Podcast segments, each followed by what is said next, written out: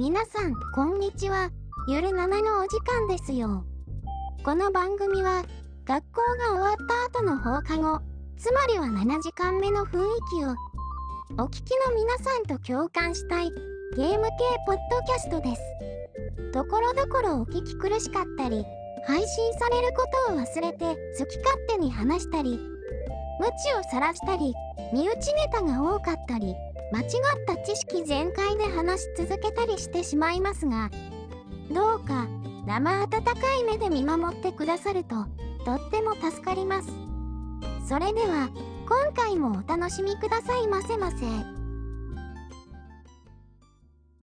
本編を開始する前にお知らせいたします。今回の収録は、クリア前の感想をもとに話をしています。ですが、全ルートをクリアし終えた今でも、おおむね似たような考えのままですので、根本的には、クリア前もクリア後も、評価としては変わらなかったことをお伝えしておきます。ただ、あくまでも、一個人の感想に過ぎないという点と、本編でも述べている通り、いい点も多かった作品なので、その辺をご理解いただいた上でお聞きくださると幸いです。それでは、本編をお楽しみくださいませませ。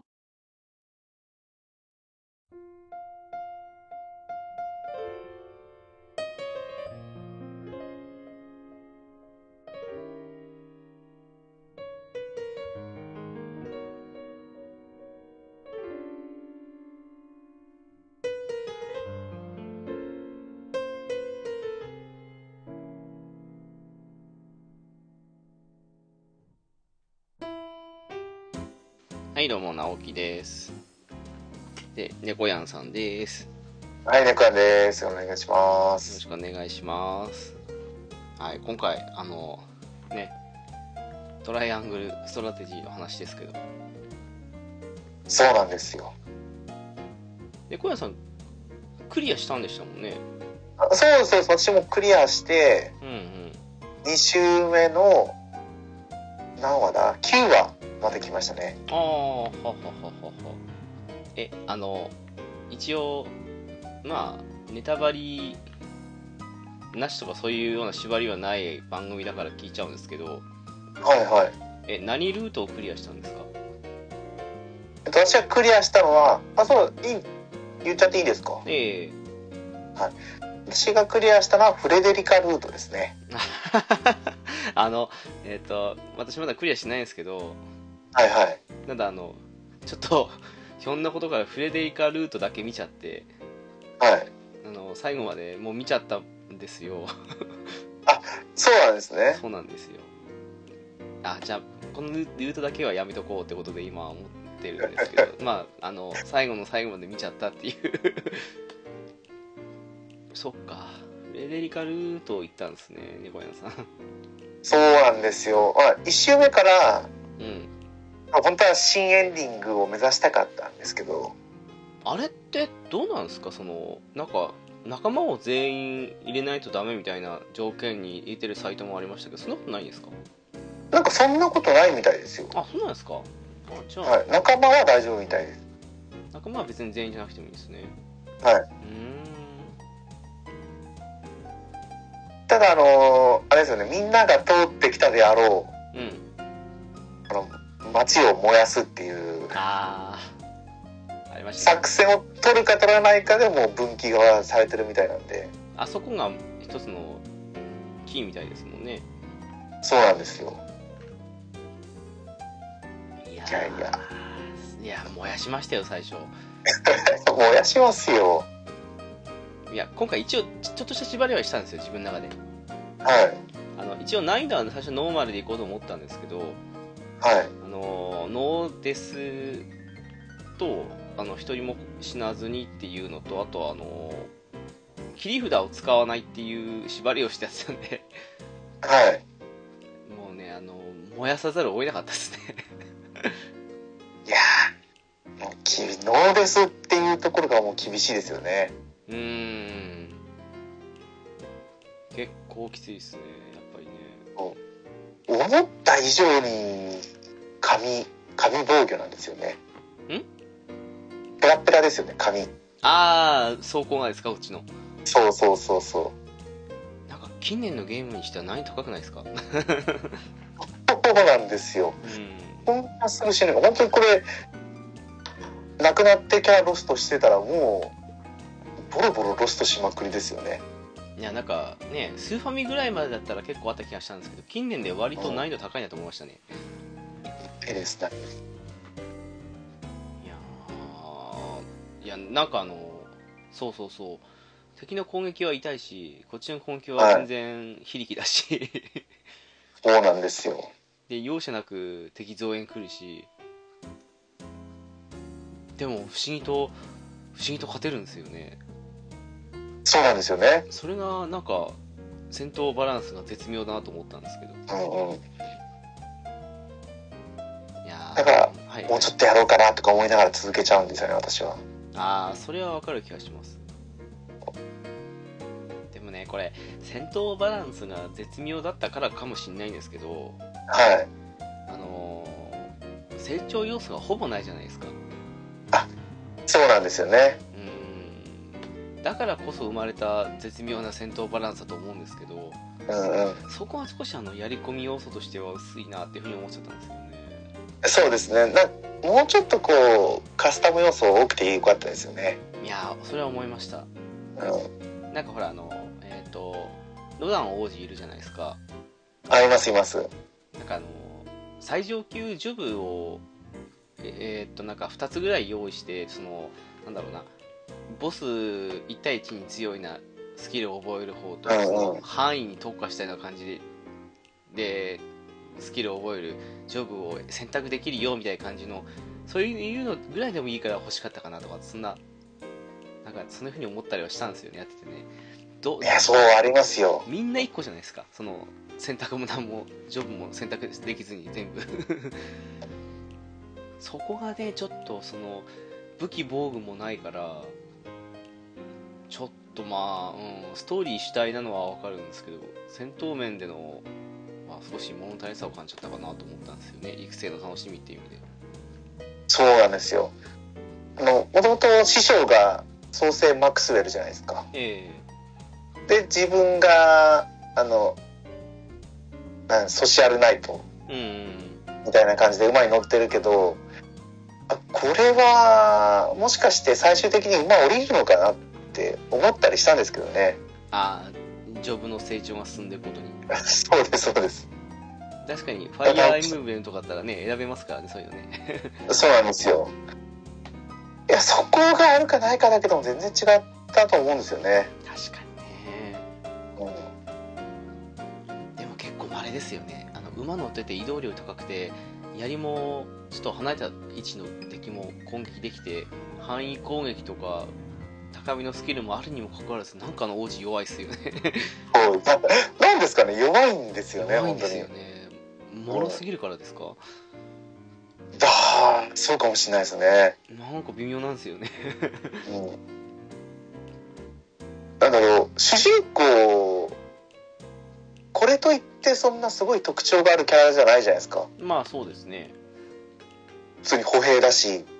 うん射程がちょっとだけ伸びる特技はあるけどそれでもロラン王子より強いんですよね。使ってて。そうなんですよね。何なんですかね。その辺がちょっと。まあわかんないですね。クリティカルに影響する幸運が少し高いかぐらいのもんですか大体。公園ってクリティカルに影響してくるんですか？だったはずですよ。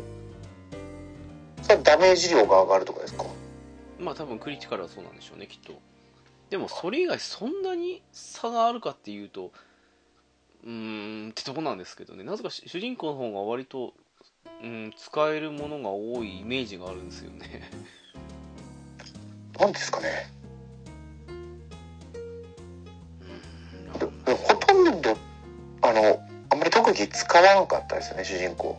あそうですか。これは語弊があるんですけどディレイソードでしたっけ？はいはいありますね。初初期で使えるやつ。ええ。あれなんてもうほとんど私使わなかったんですよね。ああまあディレイはボスにまあワンチャン入るかなってやって使うぐらいでしたね大体。そうそうそれくらいですよね。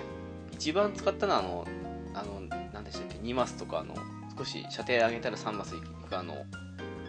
あそんな何でしたっけ？なんか飛燕劇みたいなそんな感じの名前のやつですよね。あれが一番使いましたねそうそうあれと場所によってはアラウンドソードの範囲攻撃を使うそうですねなっていう、まあ、まだ途中なんでね私ね1周目はそうでもなかったですけど2周目に入ってからうんえっ、となんかダメージを半分肩代わりするやつあーペインシェアですかあそうです。ペインシェアは使うようになりましたね。ああ確かにあれは使ったりしますね。えその1周目をクリアして2周目入ったわけじゃないですかね小山さん。はいはい。よく使ったキャラって誰なんですか？あ1周目でですか？うんまあメンツ変わってるんだったら2周目と1周目分けてもいいですけどはい。あいやまあでもメンツは変わってないな一番使ったのはあのおじいちゃん。あ。アーチボルト。あそうですそうです。アーチボルトをよく使いましたね。へえんかちらっとしたけど移動放題って、はい。なんかもう固定放題なんでしたっけ？移動じゃないや。あそうなんか特技でうん。多分全範囲攻撃できるやつがあったんじゃなかったへえただこれすごい TP 管理もめんどくさいじゃないですか。ああ各キャラなんですか？そうです。毎回使えるわけじゃないし。うん。その特技使わないとどうにもできないターンが結構あったりするんで。それでもやっぱりこう高低差で射程が伸びるっていうのはすごいやりやすかったですね。うーん。全然使ってないキャラだからそうなんですね。なるほどそうなんですよ。なんか弓は弓でもみんなそれぞれ長所が違うっていうのは見ましたなんか。そう他の弓はそんな使わなかったですね。あのあの人だけですね。鷹に乗ってる。ヒューエット。あそうですそうです。ヒューエット。ああこれしか使ってないです。というかヒューエット。それとはい。アーチボルトしかいないっていう。弓が今うちのメンツには。そうですよね。あの私が通ったルートで、まあ、トリッシュが仲間になったんですよ。あのあトラビス一家の。あそっかあれフェレデリカルートですもんねなんかね。そうですそうです。うん。でえっ、と多分最初直樹さんってあっちに行ったんですか？あのしハイサンドの方に行ったんですかね？そうです。そうですそうそう。私は1周目ハイサンドの方に行ったんであれだったんですけど2周目は S フロスト。そう S フロストの方に行ってそしたら弓兵が仲間になるんですよ。ヌードルフでしたっけ？そうですそうですルドルフ。うん。まあでも仲間にしたってルドルフは使ってないですけど、まあまあそうでしょうね。うん。結構あのなんだろう。えーはい。えーっとまあメインで入るキャラ除いて今一番使ってるかなっていうのは私メディナなんですよ。わかりますそれ。メディナってあの範囲回復あるじゃないですか、あのアイテム。のありますあります。あれと TP 役が交わしたら回復しつつ TP 増加できるじゃないですか。そうなんですよ。もうそれでとことん上げまくってっていうところは本当一番使ってます。いや本当にさっきも言いましたけど TP 管理が大事ですよね。うん。これは特にね魔法使いなんてもう魔法が使えなかったらもうどうにもならないですからね。まあ最初のうち2ターンに1ターン2ターンに1回ですからね。そう言われると私もメディナはよく使いました。うん。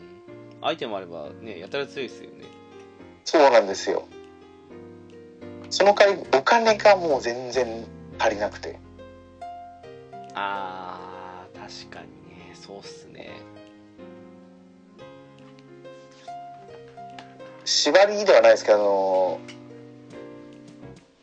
あの何でしたっけフリーバトルはもう全然やってないんですよあれはあの自分の中のルールでそのはい。その時買える素材はいはい。とアクセサリーを揃えるまでは買うあ買うじゃないやるっていう感じの縛りはしてたんで 割とそこはあの緩くやってたんですけど、だから結構想定バトルは何回かやったりはしてました。想定バトル、それはお金がもらえて、アイテムもらえてですもんね。そうですね。あとあの何でしたっけ？えっ、とアーチボルトから交換できる各種アイテムとかのポイントですか？はいはい。あれとかも確かもらえたはずですねそうだから想定バトルは、一回クリアしたら終わりみたいな感じでやってて。あーそこに関してだけはあのなんだろうある程度やあの縛らずにやりましたなんか窮屈になりがちになるなと思ってそうなんですよ。と、アイテム、もうお金じゃないですか、なんでも。うんうん武器強化するにしても、アイテム買うにしてもお金がいるけど、回復会アイテムちょっと買っただけでもお金なくなっちゃうんで。いやーそうですね確かにねだけど今回あのその辺縛らずに行こうと思った理由の一つとしてアイテムが、はいあの買えるアイテムに個数があるじゃないですかあの無限に買えるわけじゃなくてそう。在庫があるんでだからあの縛らなくてもいいかなと思ったんですよあれで無限に買いんだったらあのねとことん想定バトルで金稼ぎや何やらしてねやってしまえばいくらでもバランス崩壊できますけどはいはい。アイテムに限りがあるのでそれを考えると別にまあ全部買ったところでそこまで壊れにはならないんでだからその辺は割り切っても普通にもううん想定バトル何回もやってって感じの方にはしてますあれって多分いくらやっても個数の上限は決まってるんですよね。決まってますね。なんか進んでいくとどっかで2セットなんだと思うんですけど。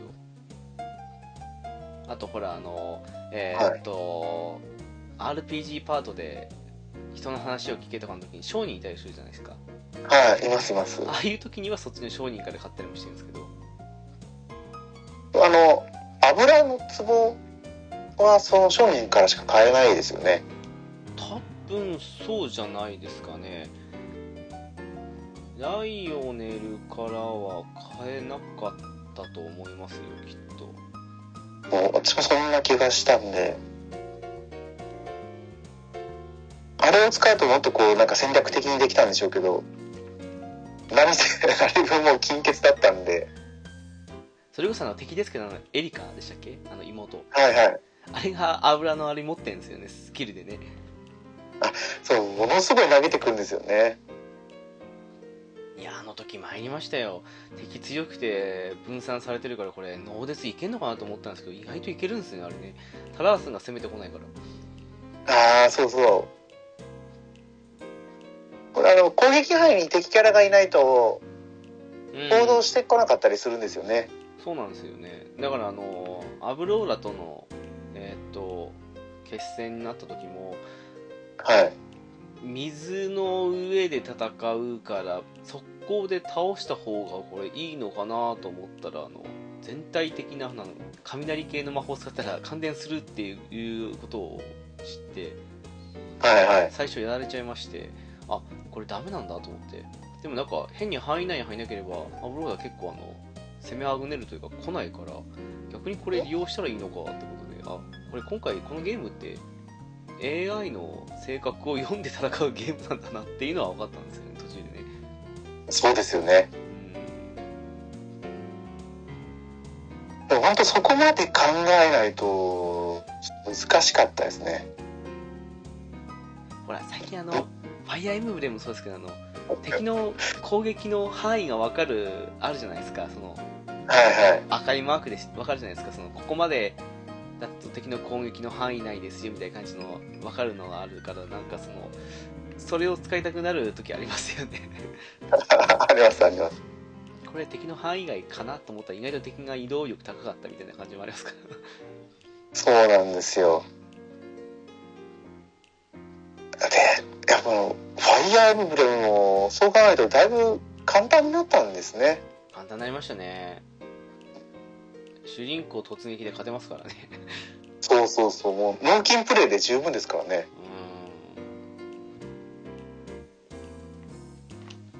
うん。そう思うとこっちいやなんかあの難易度のを見たんですよ。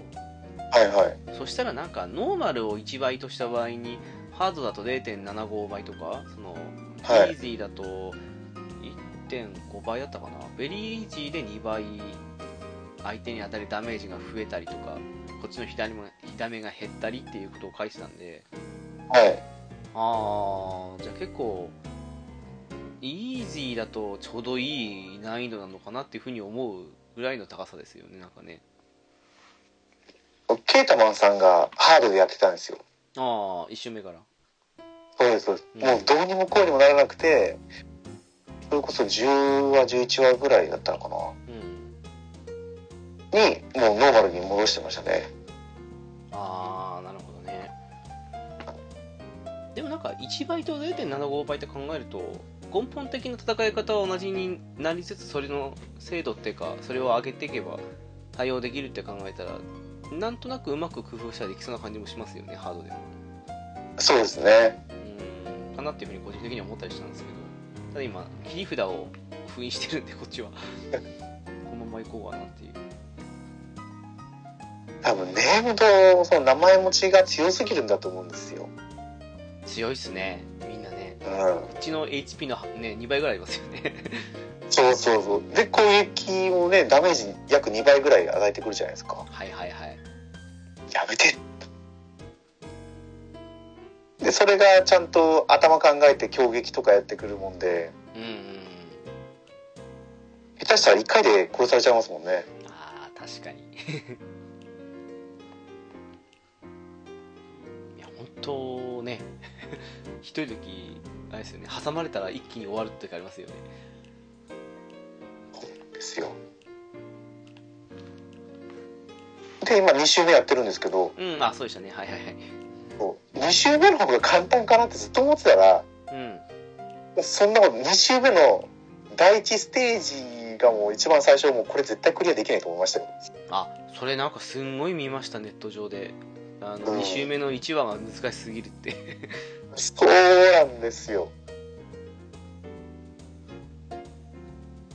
どの辺が第1話、難しくなったんですかああれって。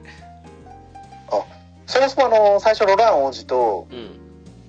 出撃ユニットが5体ですよね、多分。ロラン王子と、で、ジー、ジーダン、ジーラか、ジーラ、フレデリカ、ベネベネディクト、ああ。と、セレノアでしたっけ？そうですね。はい。で、ロランがまず孤立してる。あそうだ。そうでしたね。はいはい。で、自分たちの前にはもう、ネムド、その、トラビスがいると。もうんうんうん。う待ってくれないんですよ。ああそうだ。あの親子ですもんね。そう。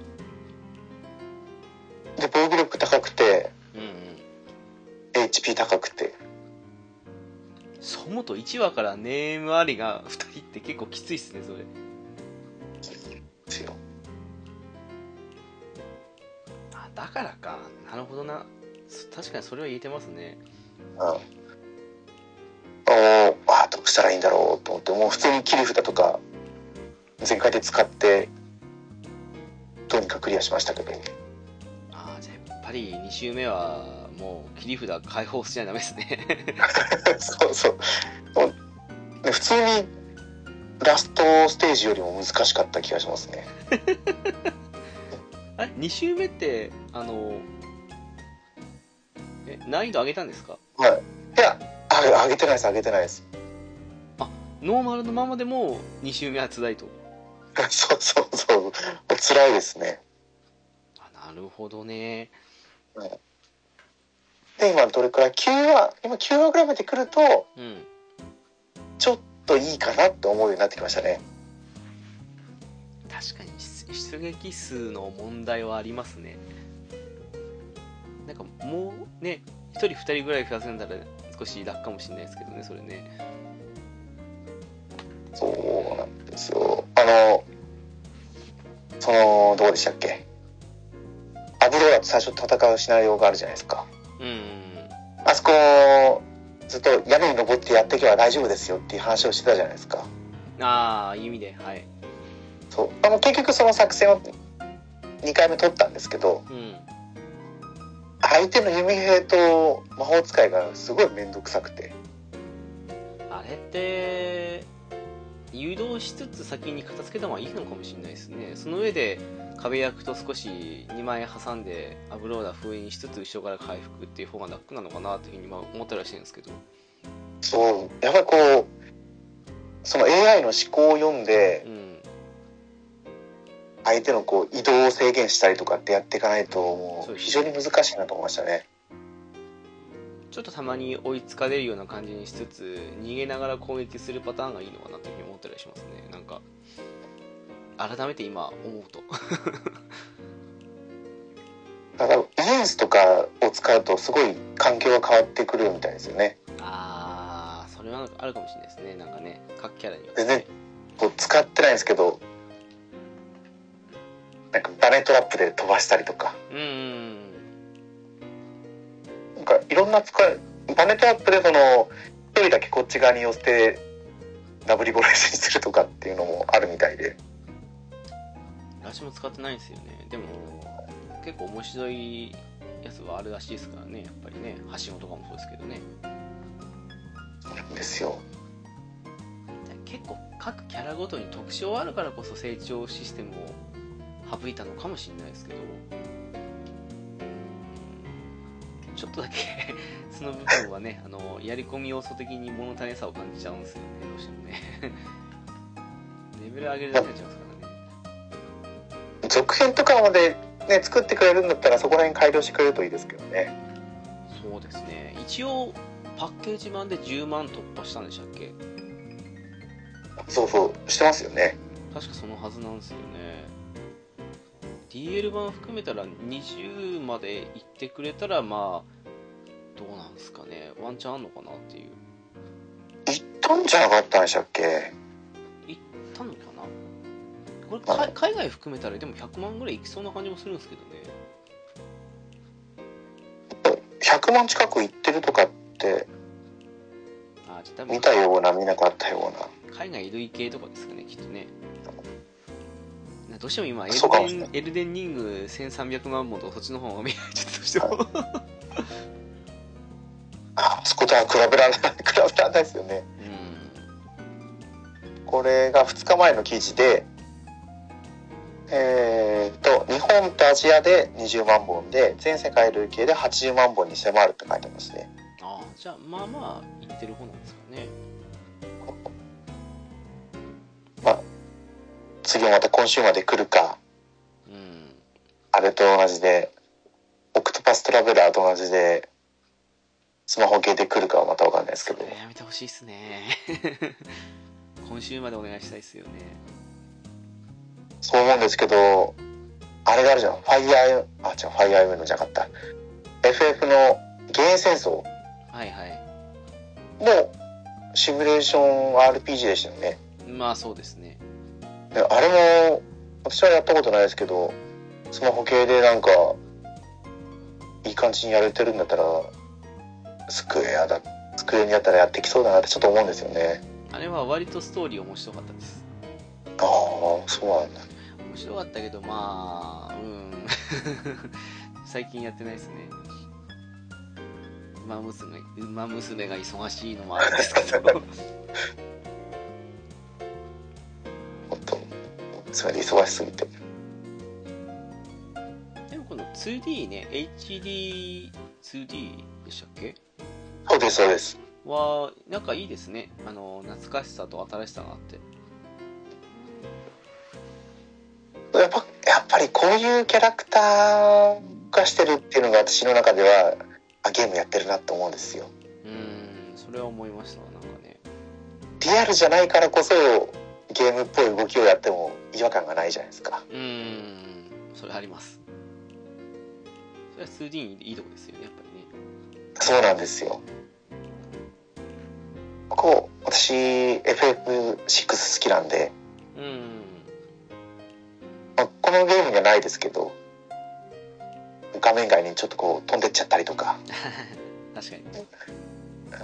画面中こう、すごい速さで動いて、とかなんか、ね、マッシュとかガウとかみたいな動きをやったりとか、するのが楽しかったなと思うんで、リアル思考じゃ無理ですからね。シュールそうなんですよ。確かにな。それはありますわ結局そのえっ、とまあフレデリカルートを割った上でのはい。1周目終わった段階での猫やんさんの評価的にはどうだったんですか？こうやってあ、評価っていうと、どういうふうに評価すればいいかですか？いやままあ、あ良作ですよね。ゲームまあそのまあ、うん、全体的な評価っていうか点数的な意味で言うとどれぐらいだったのかなっていうのが気になりますねれくらいかな。100点満点で、そうですね。100点満点で何点ぐらいだったのかなと思って。あ85点ぐらいですかね。あーなるほど。いやあのこちらも今現時点だと大体80点ぐらいだったんでなんとなく似た感じですね。わかります。いや面白いんですけどちょっと足りないところがあるっていうのはありますねやっぱりねそうなんですよ。だから、だ面白いからこそ、余計にこう足りなかった部分の話になっちゃう作品かなって。うんちょっと惜しいなと思うんですよね面白いんだけどまあ良作なんですけど名作までいかないかなっていうそう。まあでも、あまりこう2周目とかやらない私が2周目やってるんで。あーまあ良くも悪くもちょっと短めといえば短めですもんねマップも狭いですからね。うーんなんでしょうねその天秤で自分の行きたい方向意見をまあ大体説得したりとかして進んでいくじゃないですかはいはい。なんか途中で思ったのがこれなんだかんだ言ってあのスパロボとかであるようなあの分岐があって最後あの大きな流れに収束するパターンなんだなっていうふうに気づいちゃったんですようんうん。結局どっち選んでもあの少し過程は変化するけど最後の結果っていうかあの行き着くとこは同じみたいなその明らかに敵対してるのにいつの間にか流れ的にすごくねあれ？みたいな感じで急に評価上がったぞみたいな感じだったりする時あって。あこれ多分そうそうそう。ごますったようなルート行っても同じ方向に行くようになってんだなって思った時にちょっと冷めちゃったっていうのがあったんですよねで、その、発売される前はあれでしたもんね。モラルとベネフィットとフリーダムでこう、分岐していくと思ったら、うーんででもそれに関してはもう、あれでしたね。仲間になるキャラクターが違うみたいなところでしたからね。そうでしたね思ったほど自由はなかったなっていうそうですね。これルート分岐したとしても、直樹さんが言ったように、大筋に戻ってきますもんね。ん戻っちゃうんですよね。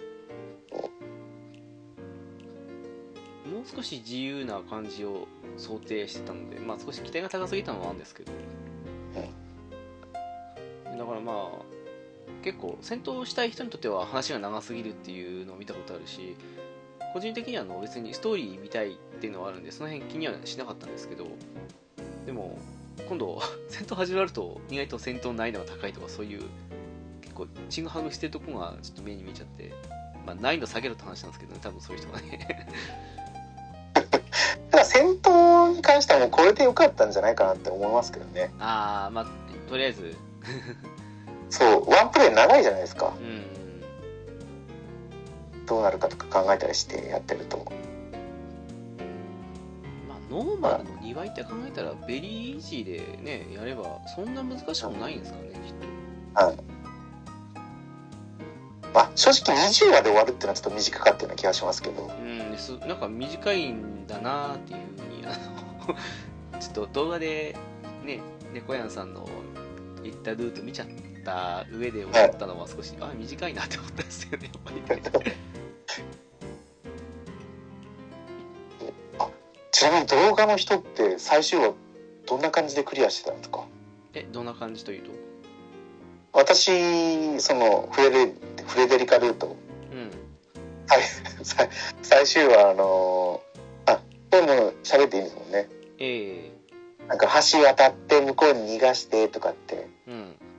話が始まると思うんですけど、えもう、20話、最終話始まってすぐもう、ボスの方に突撃してって倒して終わらせたんですよね。えあああの小さな方に。あのじいさん、じいさんの方に。ええあのそんはい。ちょっと飛ばし飛ばしで見てイベントのとこだけ見たんで戦闘の方までは覚えてないですけどでもまあうん終わってましたよ 多分、普通正攻法でやったらなかなか難しかったような気がするんですよね。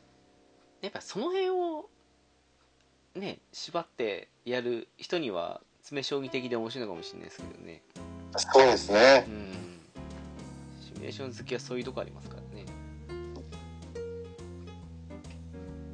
最終話にしては全然王道じゃない最後のシナリオだったなとは思ったんですけど。あれじゃないですかあの新エンドがあるから思い切ってもいいんじゃないかと思ったんじゃないですかきっとそうなのかもしれないですね。うんまさか爆散すると思わなかったですからね 本当に。ぱり帝国ルートとか、うん。ね、それこそ仲間みんな裏切って主人公とフレデリカ2人だけで別の道に進んでいくとか。うん。そういうのをちょっと期待してたんですけどね。そうですね。意外とっていうかあれですねそのそうなるのもどうなのかっていうぐらいなんかあの悪役が近年までに見るぐらいはっきりとした悪役が多かったですねそうですね。もう極悪顔してたら本当に極悪人じゃないですかだってこのゲームそうそう。そうそびっくりしちゃいましたよ。うそもそも自国以外みんななんか定義がないというか。えー。ちょっとねやっぱり分かり合えないんだな人はと思いましたね そうそうそうそう。どうだったんですかねこれねあの説得っていうかそのいろいろな証拠とか集めて証拠とかその情報を集めて説得するっていう面白さもまああるんだなと思ったんですけど天秤システムより普通にどっち選択かでもよかった。まあそれじゃ普通なのかなとかいろいろ思ったりしながらやってたんですけどねなんか正直ね。結局は自分が思った方のルートに進めますからね。天秤システムを。そうですねあれ、ね、選択想像間違えても変な話一人でもいいから自分のす進みたいルートに引き寄せればいいだけなんで。まあそうっすね。最悪セーブとロードありますからね。そう。ねそこも自分のその信念によって味方がどこを選ぶかが変わってくるとかだったらまた違ったんでしょうけどね。うん。っていうか最初の売り文句そんな感じじゃなかったでしたっけ？んと思ったんですけどね。うんまあでも作る方としたら大変なのかとかいろいろ思ったりしてねなんか。あれ仕方ないですよ。う。いやこんなに楽しい作品だったのになんでこんな悪いことばっかり言い続けてるんだろうとは思うんですけど。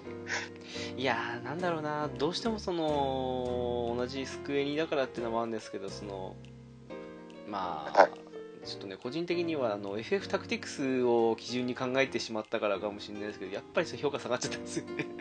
ああそのタクティそう FF タクティクスはやってないんですよ。タクティクスオーガとかはやったんですけど。ああそうなんですか。そうなんですよ。面白いって分かってて一応 iOS 版持ってはいるんですけどね。あーあのまあやり込み要素とかいろいろ考えると今やっても楽しいですからねあれはね。その当時はコントローラーがなかったんでタッチでやろうとしてたらタッチだと非常になんか面倒くさくてやめちゃったんですよね。ああそういうものかもしれないですね。なんか個人的にはコントローラーで散々やった後だったかもしれないですけど、タッチの方が超やりやすいなって思った珍しいゲームでしたねあれは。いやこれを機会に私もやってみようかなと思ってますね。持ってるから正直ねあのーなんだろうな。PSP で出たシス戦争の方があのいろいろと不具合が多すぎたんで iOS 版が完全版なんですよね現在ね。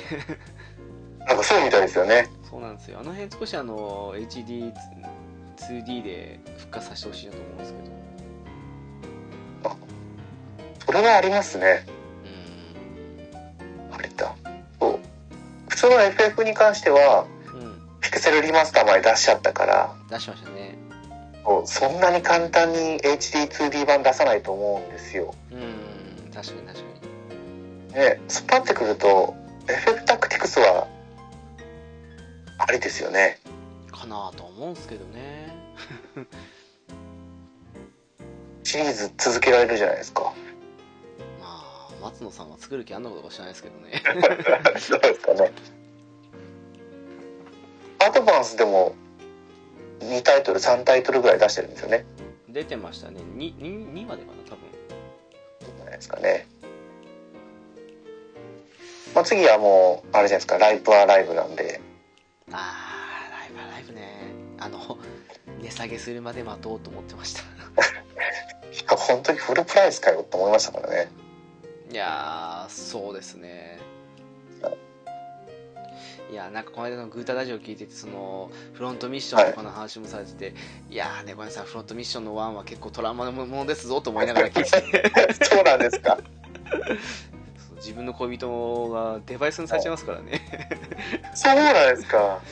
もうね2ならあの労働時間クソ長かったんでもう一回リリマスターなんならやりたいですけど1はもうお腹いっぱいっすと思って、うー。んしかもあれクロノクロスに至ってはあれただの HD リマスターみたいですよね。そうなんですよ。手抜きって言ったら怒られるか。なんかそんな感じなんだなと思って。がっかりしちゃいましたね。でもなんか猫屋さん言ってたその猫屋さん？ケータマンさん？どっちでしたっけ、はい。クロノトリガーも一緒にやっちゃえばいいのにとかって。言ってませんでしたっけ？ああのそうですね。言ってたと思います。その通りだと思いましたねねサテラビューのソフトを、ね、一緒にくっつけて出すんだったらと思いますけどね。まああれもなかなかな内容ですよ、あパンクさんはやったことあるんですか、ね、あれも結構トラウマもんですよ。なんかなえー。なんであんなにルッカーをひどい目に合わせるんだと思いますね。嫌われてんですかね？どうなんですかね。まあえっ、とトライアングルストラテジーですね。そうそうそう。うん。今も、ね、ずっとこういろんな人がやってていろんな戦法が出てきてるみたいで。ああそういう意味では面白いかもしれないですね。いろんなキャラ育てるっていうんで。今2週目に入ってからはなんだかデジマルだったかな。ああはいはい。なんか見たことある。はい。算術師。カウントマスターって名前だったやつをメインでこう使う感じにしてますね。なんか使ってないキャラ使ってみるの面白いですよね。そう。んうさすがにでもまだイエンスとかには手出せないんですけど。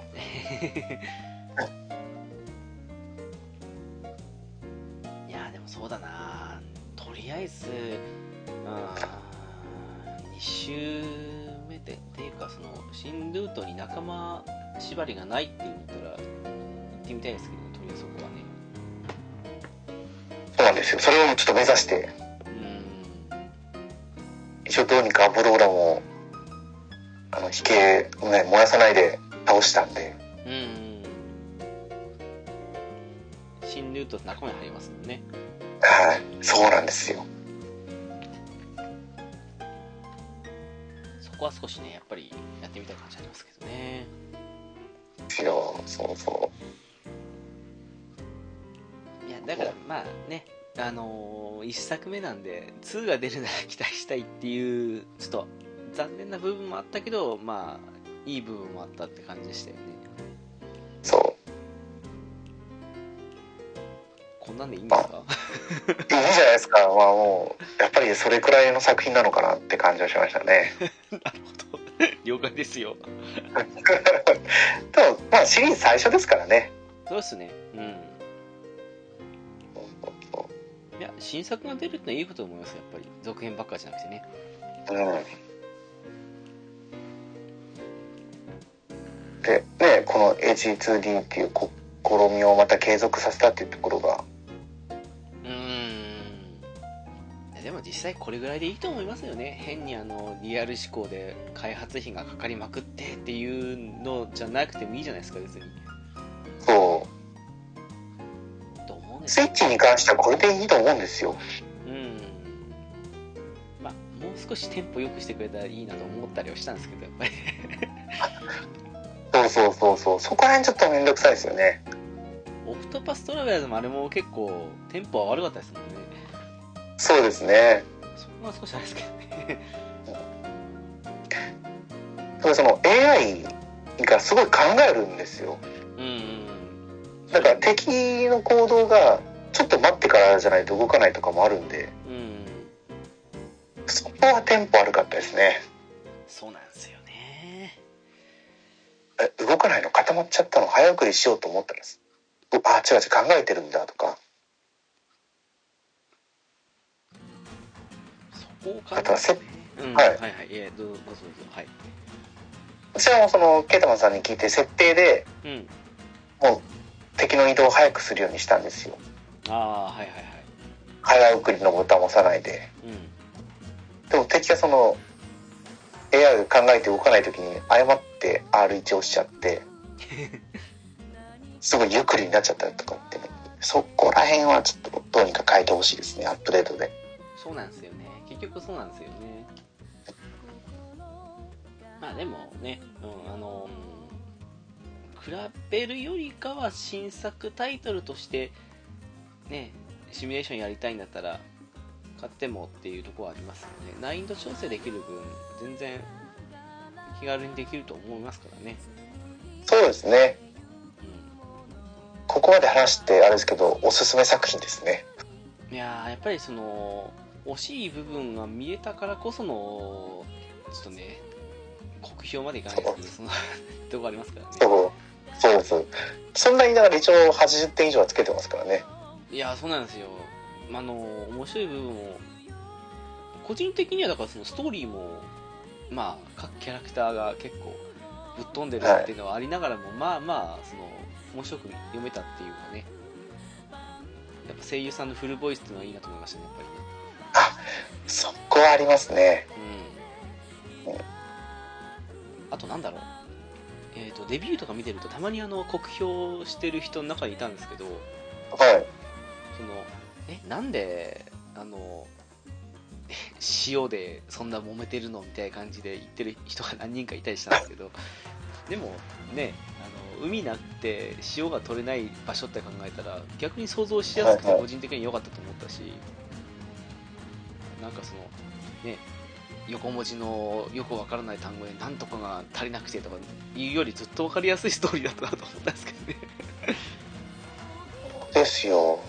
塩がないってなったらもうねうん。まず生活に色が出てこないし、ね、そんな話になってくるのかってなっちゃうんですけどでもそんな話なんですよね。その話なんですからね。だって昔だってねその胡椒を求めて旅をしたとかそんなねあったりそうですね。やっぱりね。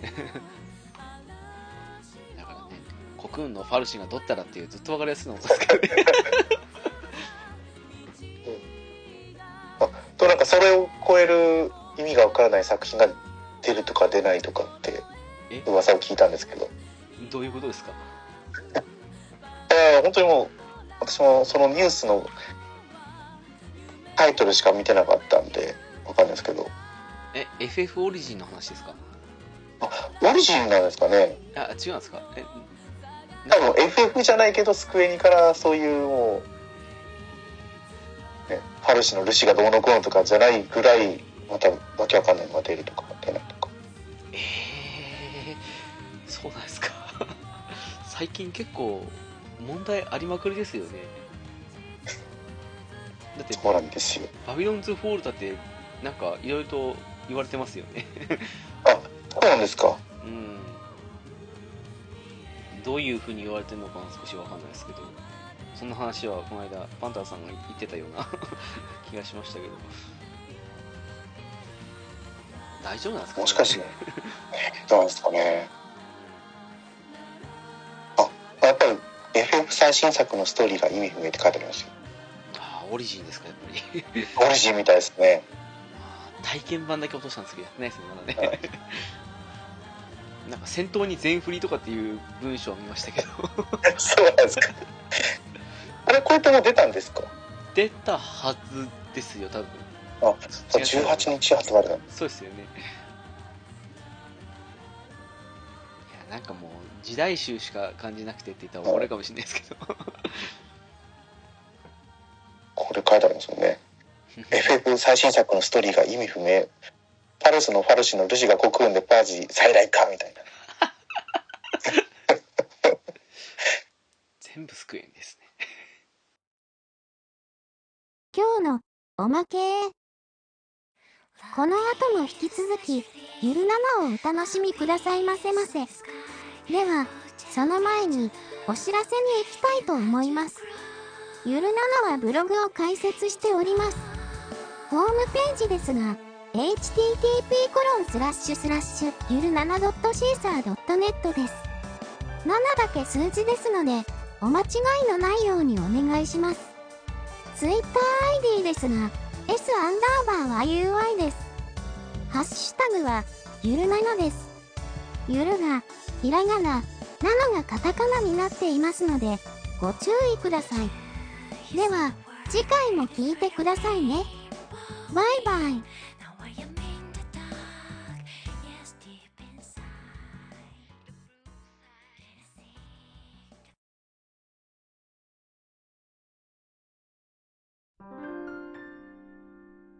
あどうぞいやいやいや、私はもう全然喋れないんですよ。FF やってないからな。いやーなんでしょうねどうしても手つけにくくなりましたね FF ってねそう ですよ。ただ、私はリアル闘神が苦手で、ちょっとその気持ちわかる気がします最近 本当にだから12を最初だけやったんですけどね。ああはいはいはいはい結局、最初の街から出ることもせず。で、FF、FF15 もやったんですけど、うんあのー車で走り出したところでやめちゃいましたね。めっちゃわかりますわ。な分かりにくいんですよね。その昔のあのスーファミとかもそうですけどああいうドットの街って分かりやすかったですからね。そうなんですよ。リアルになると分かりにくいですからね。あれ、私、こう、画面酔いしちゃうっていうのが一番問題だと思うんですけどね。ああそっかそれもありますよね猫屋さんの場合ね。そうとこのちょっと YouTube でうん。エルデンリング見たんですけどうん。これ見てる分には画面酔わないですね。ああだから多分戦闘でそのターゲットロックした場合以外は大丈夫だと思うんですよ。だから結構あのターゲットロックしてても遠くから遠距離攻撃するとかあの武器が限られちゃうんですけどそういうことしていけば全然はいはい。できるとは思うんですよねきっといやもうみんなの話を聞いてたらすごいこうやりたい欲が高まってしまって買ってないんですけどな買ってはないんだけどいや面白そうですよね。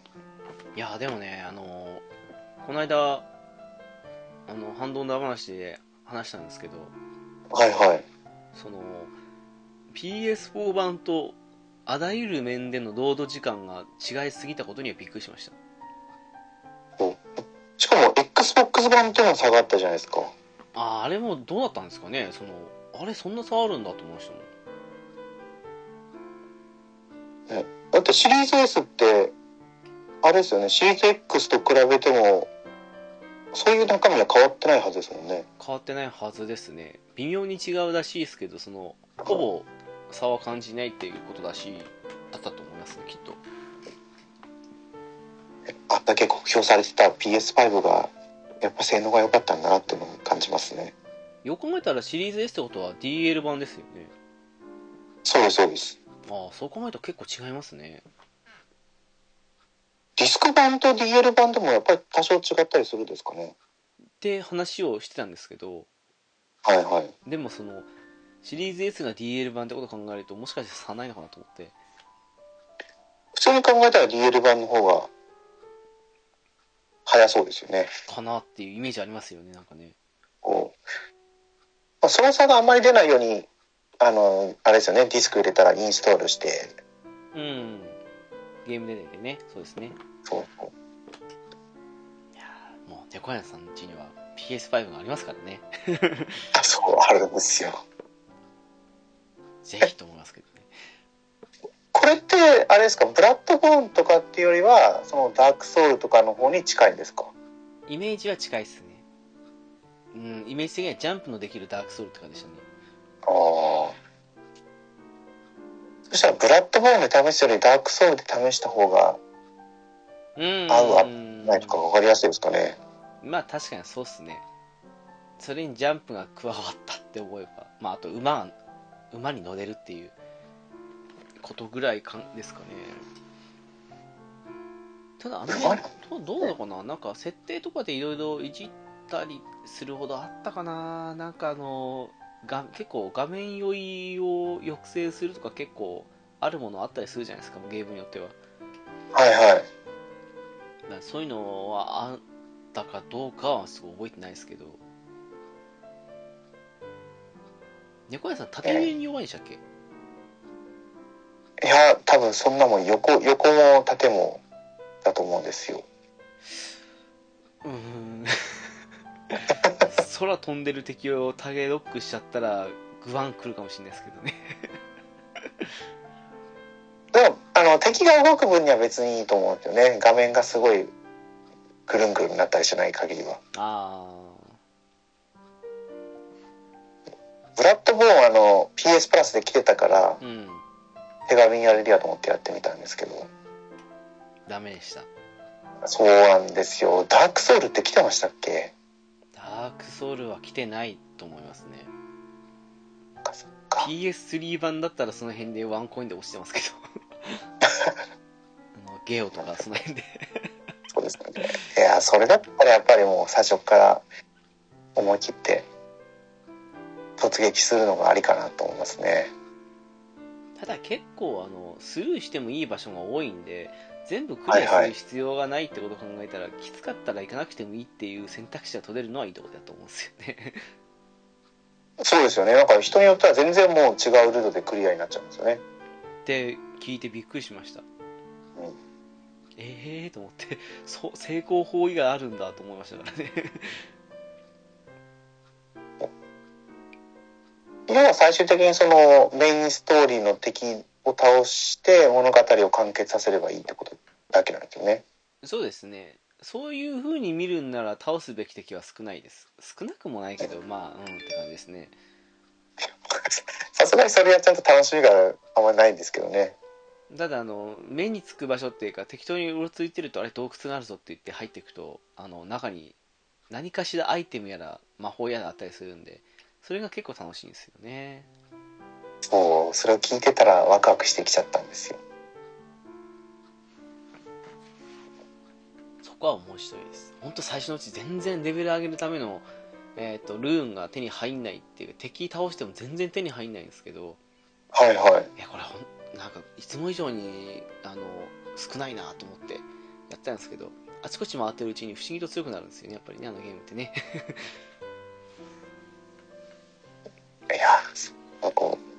う、レベル上げっていうのは倒してて楽しくなってきて、いつの間にか上がってるって形なんですかね。そうですね大体いつもそうなんですけど今回はあちこち行けるんでその感覚がすごく高かったですねおかげでまだクリアしないですからね そうですよね。直樹さんね、早くクリアすると思ったけど、いやでもねあのシリーズはね。あのシリーズ結構あの、私ゆっくりやるんですよ。そのあちこち全部探索しまくってって感じで。やることなかったらそのエリアのボス倒して先に進むっていうことをやってたんですけど、はいはい。今回あのエリアが全世界対 全世界観って感じになってるんでもう全然あの終わんないっていう。そうなんですね。移動は基本的に馬なんですか？うまいって細かいとこは降りて探すって感じをしてましたね、もうだからもう見るたびになんかここになんかあるって言ったら入ったりするんで終わんないですねやっぱりね。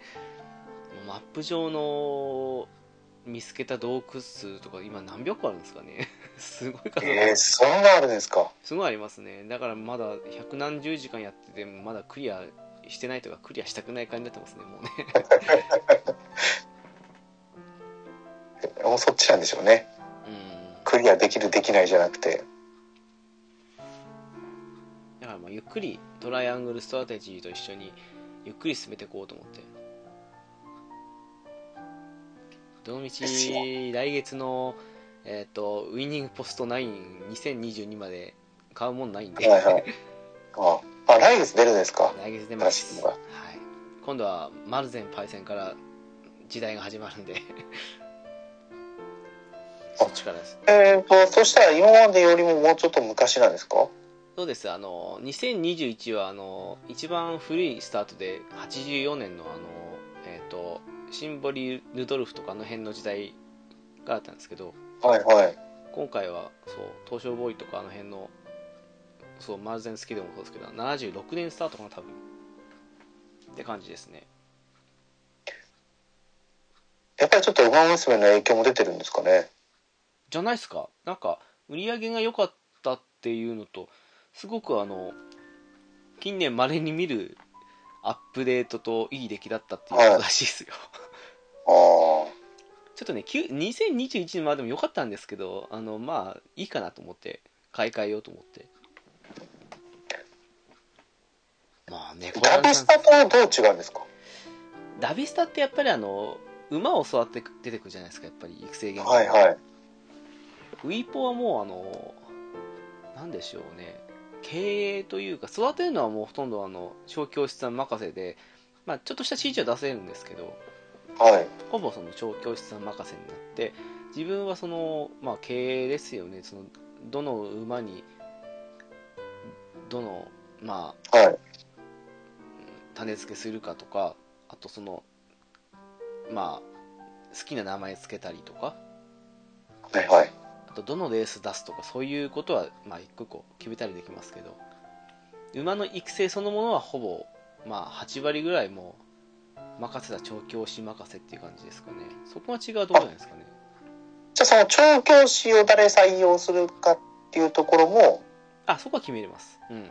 決めああじゃあ運営要素強いんですねじゃあそういうところもでもね結構お任せにもできるんでこだわるとすんごい時間かけてできるんですけど、そのある程度まあお任せでいいよっていうんだったらまああの自分の好きなとこだけまあこだわっていじったりっていうふうに考えるとそこそこまあテンポよく進むんで。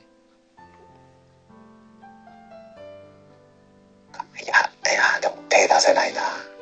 エルデンリング4月に入ったらエルデンリングを買おうかなって思ってるんで。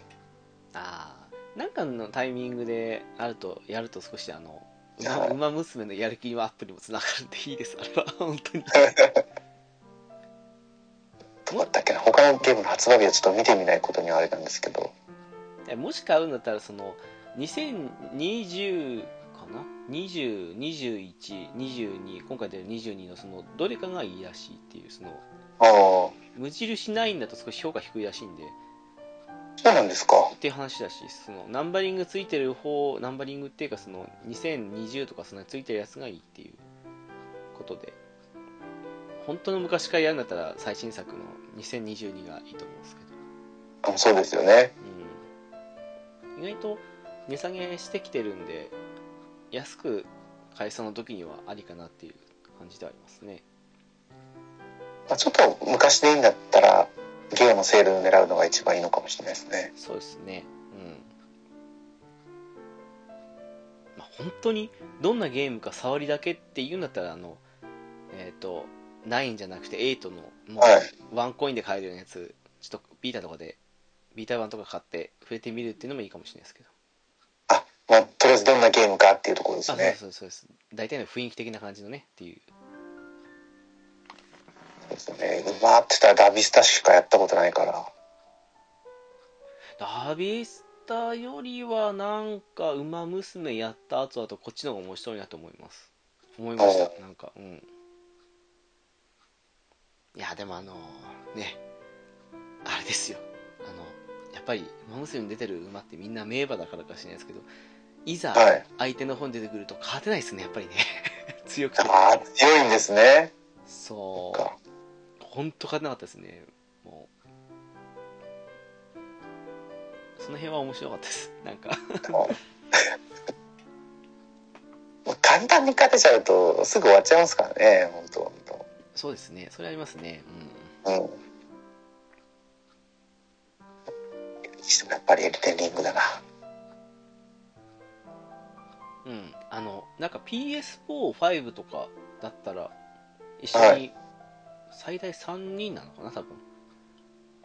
3人プラス侵入者がいた場合敵対するやつはい。1って感じで最高4人でできるんで。あのもうみんな猛者がいっぱいいるんであの PS 版でやってる人たち。辛かったら呼んでいただけるような感じです。侵入者って言われたら敵対になるんですか？そうです。ただ今回どうなんですかね。そのその辺を開かない限り敵対入ってこないシステムなのかな？昔は自動的に侵入されたりしたんですけど今回侵入されたっていうこと一回もなかったんで。あれですよね、PVP、プレイヤー VS. プレイヤーになるってことですよね。そうですそうです。もしかしたらあの協力プレイしてるところに侵入してくるってシステムなのかもしれないですけどちょっと分かんないですその辺はね。うん。あちょっと協力プレイで難易度下がらないようにとかですか？なんですかね。一応ボスの耐久値はちょっと上がるらしいですけどね。人数にうん。合わせて、まあ、ちらっとパンタンさんとやったぐらいなんであまりよくわかんないですけど。あの各ダンジョンごとエリアごとに決まってるんでそこを一緒に攻略してポスターをしたら終わりって感じですね。一旦解散そうなんですね。うん。いや、もし、もし万が一買うってことになったら、いやーその買うのもそうですけどその酔わないかどうかっていうのが少し心配ですけどね。多分大丈夫だと思うんですけどね。いやいや、もう買買ったら酔わないやり方を研究してやるしかないですよね。でも動画見て大丈夫なら多分大丈夫じゃないですかね。大丈夫だと思うんですよ。まんまそのままなんでね。うん。うんあまりにきつかったら武器を違う遠距離武器に変えるとかいうか手段はあるかもしれないですけどなんか、モンハンでもそんなに酔わなかったんで、そういえばどうなんですか？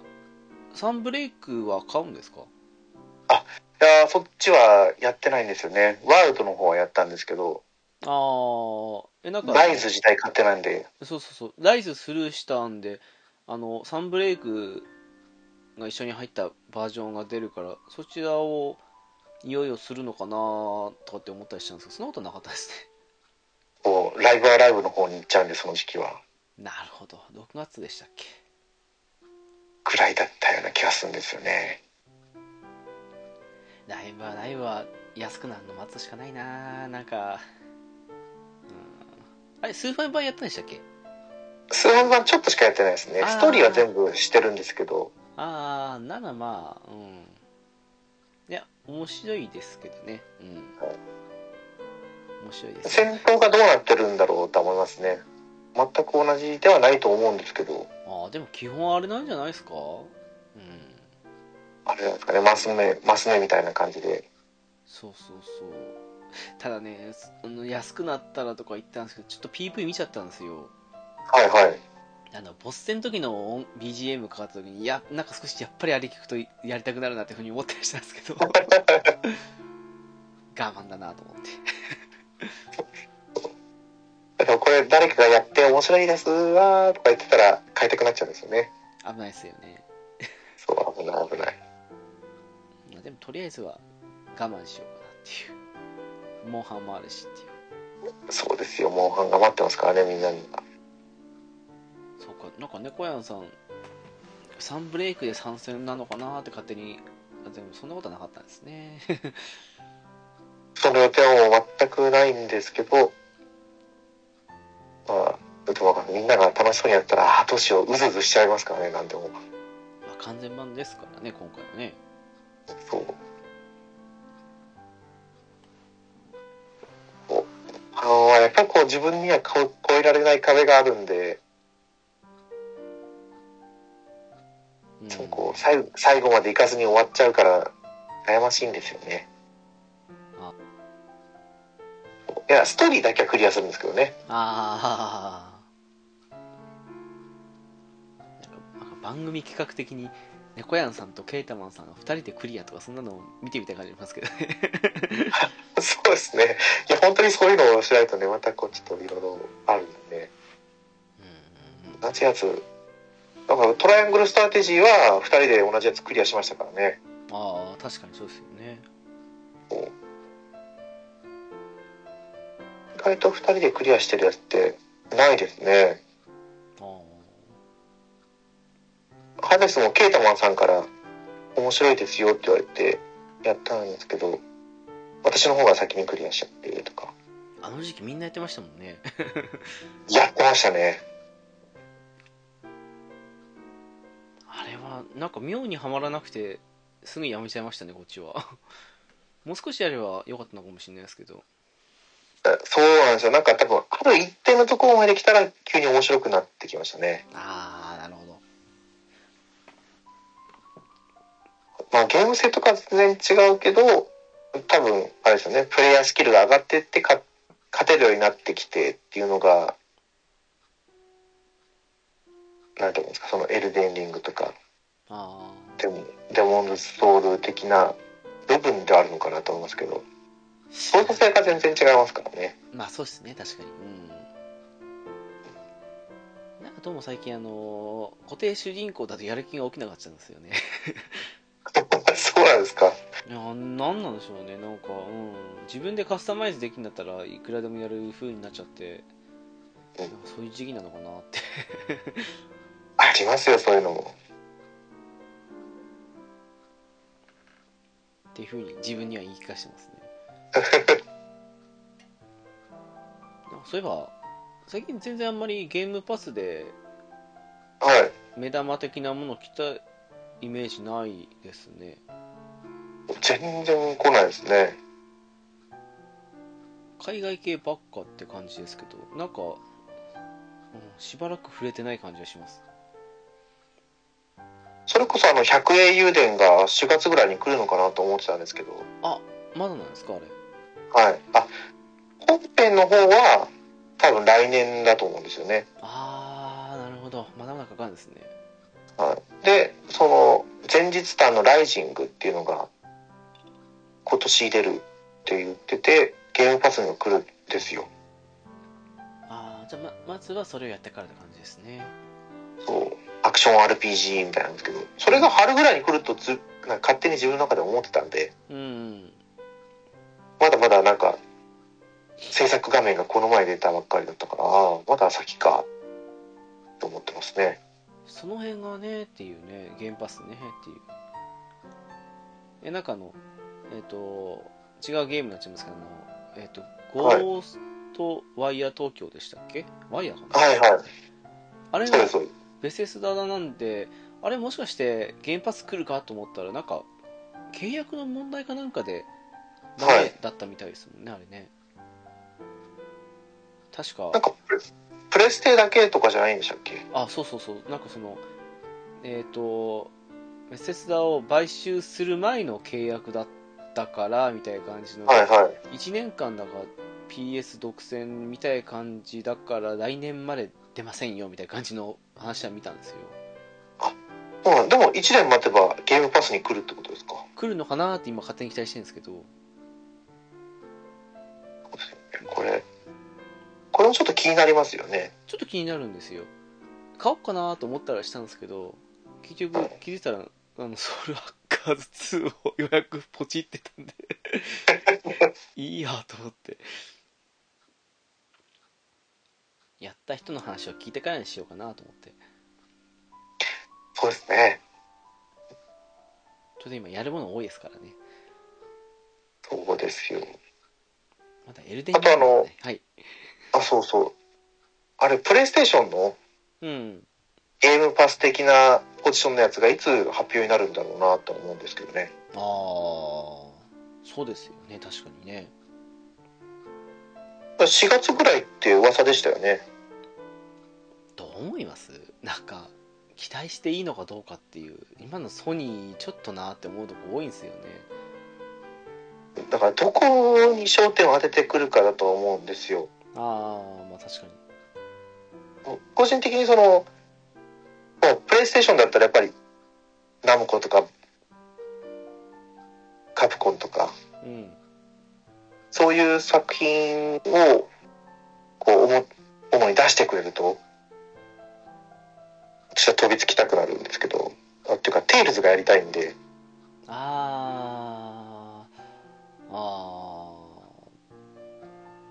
ームパスとどれだけあの差別化できるかですよねそうなんですよ。最悪本数そんなに多くなくてもいいから、うんその、プレイステーションだからできる魅力的なソフトがあるといいなと思いますね。で PS 独占って今ね アンチャーテッドとかっけあれ。まあラストオブアスとかもそうですか多分。そうですかね、そのあたり。だとデトロイト・ビカム・ヒューマン。はいはい。に今炎上中のグランツーリスモですか。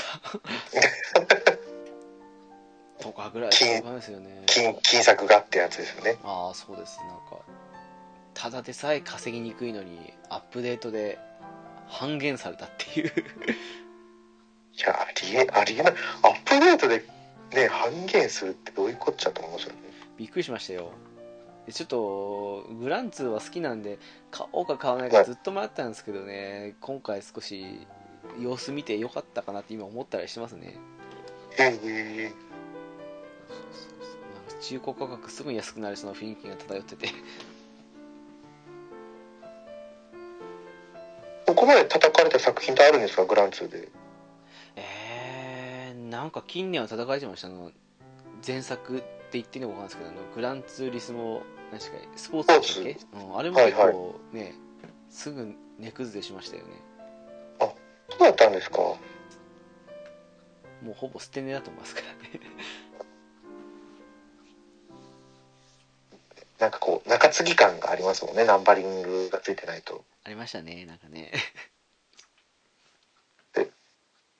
デモ版とかも出してましたよね。デモ、デモっていうか。ああでもなんか前もプロローグとか出したことあるからなんかそうそうそう。そうねっていうねとこありますけどね。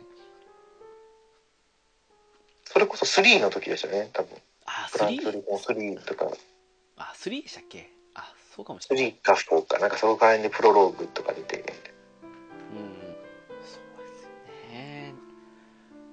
それ考えるとなんかえ本当にそんなにまともなもの出んのかなっていうゲームパスの方が質的には上のような気がする感じになんじゃないのっていうふうに今思ったりしてるんですけどねあそうですね。なんだかんだやっぱり、数ヶ月に一回しっかりキラータイトル出してきますからね。そうですね確かにあとは E3 がまた近くなってきたんで、ああはいはいはいそこでまた出しますよね。と思うんですけどねでもいまだに PS5 書いてない人が多いって言いますからねやっぱりねそう考えると割と早い段階で書いた方なのかもしれないですけどねやっぱりね本当に運が良かったんだと思いますよね。で、今回のウクライナ侵攻でまたなんか世界の半導体の供給のどうのこうのとかって出てましたよ。本当勘弁してほしいしねいろんな意味でねそう、やめてほしい。戦争良くないっていうあの今この戦争ゲームやってるんですけどねある意味でこれね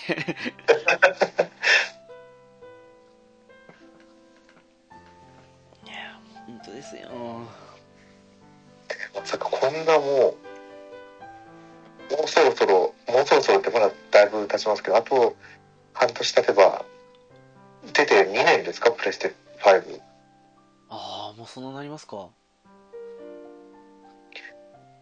抽選販売やってますからね。いや異常ですよね聞いてもう2年ですよだって ね、普通だったらちょっともう価格を抑えたバージョンが出るかもしれないとかって。もうスリム出てますよねそうそう、出てますよ。それだもんスイッチに勝てるわけないわと思いますけどそうだね。どこもスイッチに出しちゃいますよね。もうよっぽどねあの容量区超高グラフィックのオープンワールドとかじゃない限りほぼスイッチでできますからねそうなんですよ。クラウドで出したりするじゃないですか。キングダムハーあツとか。あ確かに確かに朝栗もでしたっけ？あそうなんですか？多分うんような気がしたんですけど、あそこは確かですけど、まあクラウドゲーミング考えたらね結構いけますからね。でも XBOX でクラウドでやってみて思ったのは、やっぱりちょっとラグがあるなって思ったんですよね。ああそれはあるかもしれないですねやっぱりね。どうなん製品は買いたいですよね。5G だと変わるんですかねどうなんですかね ?Wi-Fi より早いんでしたっけ？うーんだと思うんですけど。で w i f i の規格もどんどん変わってきてますからねやっぱりね。Wi-Fi6、うちは Wi-Fi6 じゃないですけど、ああ導入したらどんなに変わるんだろう、環境がってちょっと思ってますね。